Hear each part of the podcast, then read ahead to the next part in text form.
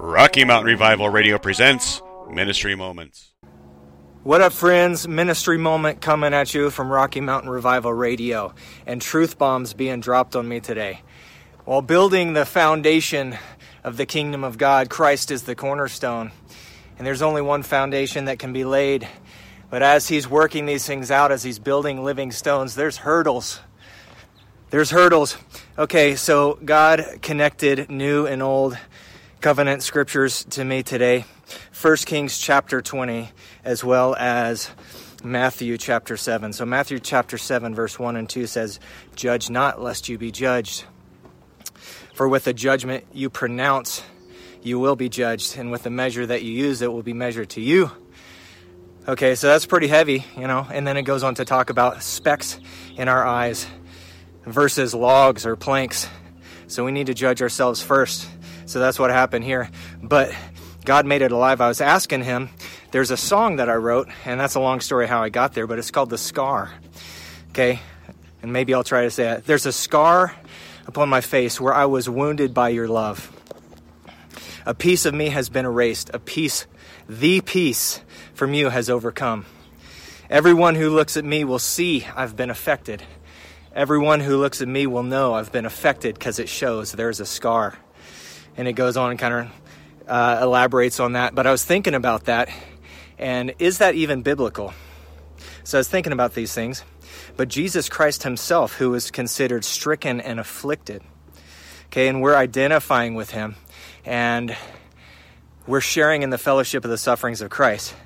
Okay, so I'm looking at the Old Testament, and 1 Kings chapter 20, this is a crazy story. There's a prophet who God wants to get a message to evil King Ahab after he had completed a victory, but he didn't do all of it. Kind of like King Saul. He and, he and Saul overlapped on this. They did a lot of it, but they didn't do it all, and then they felt righteous in their own eyes. That's a bad place to be. Okay, so here, here's the thought.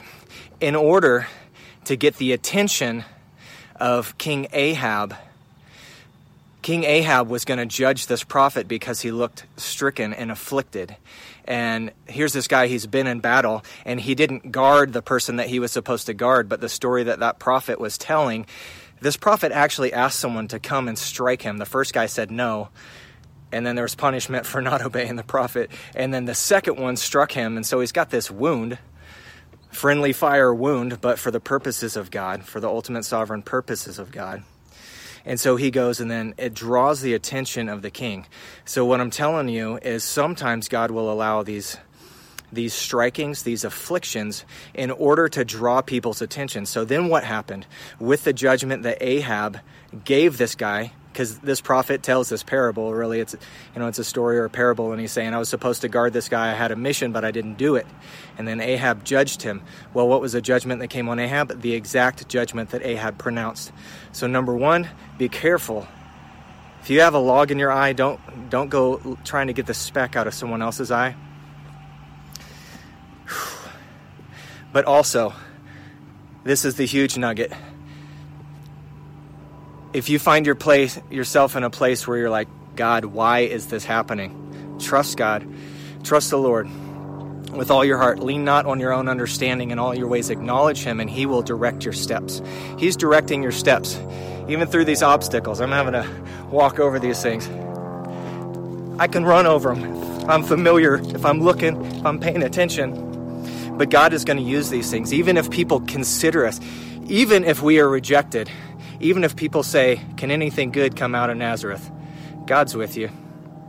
Stay close to Him. He loves you. He's the lover of your soul. God bless you guys. Amen. This has been a Rocky Mountain Revival Radio Ministry Moment.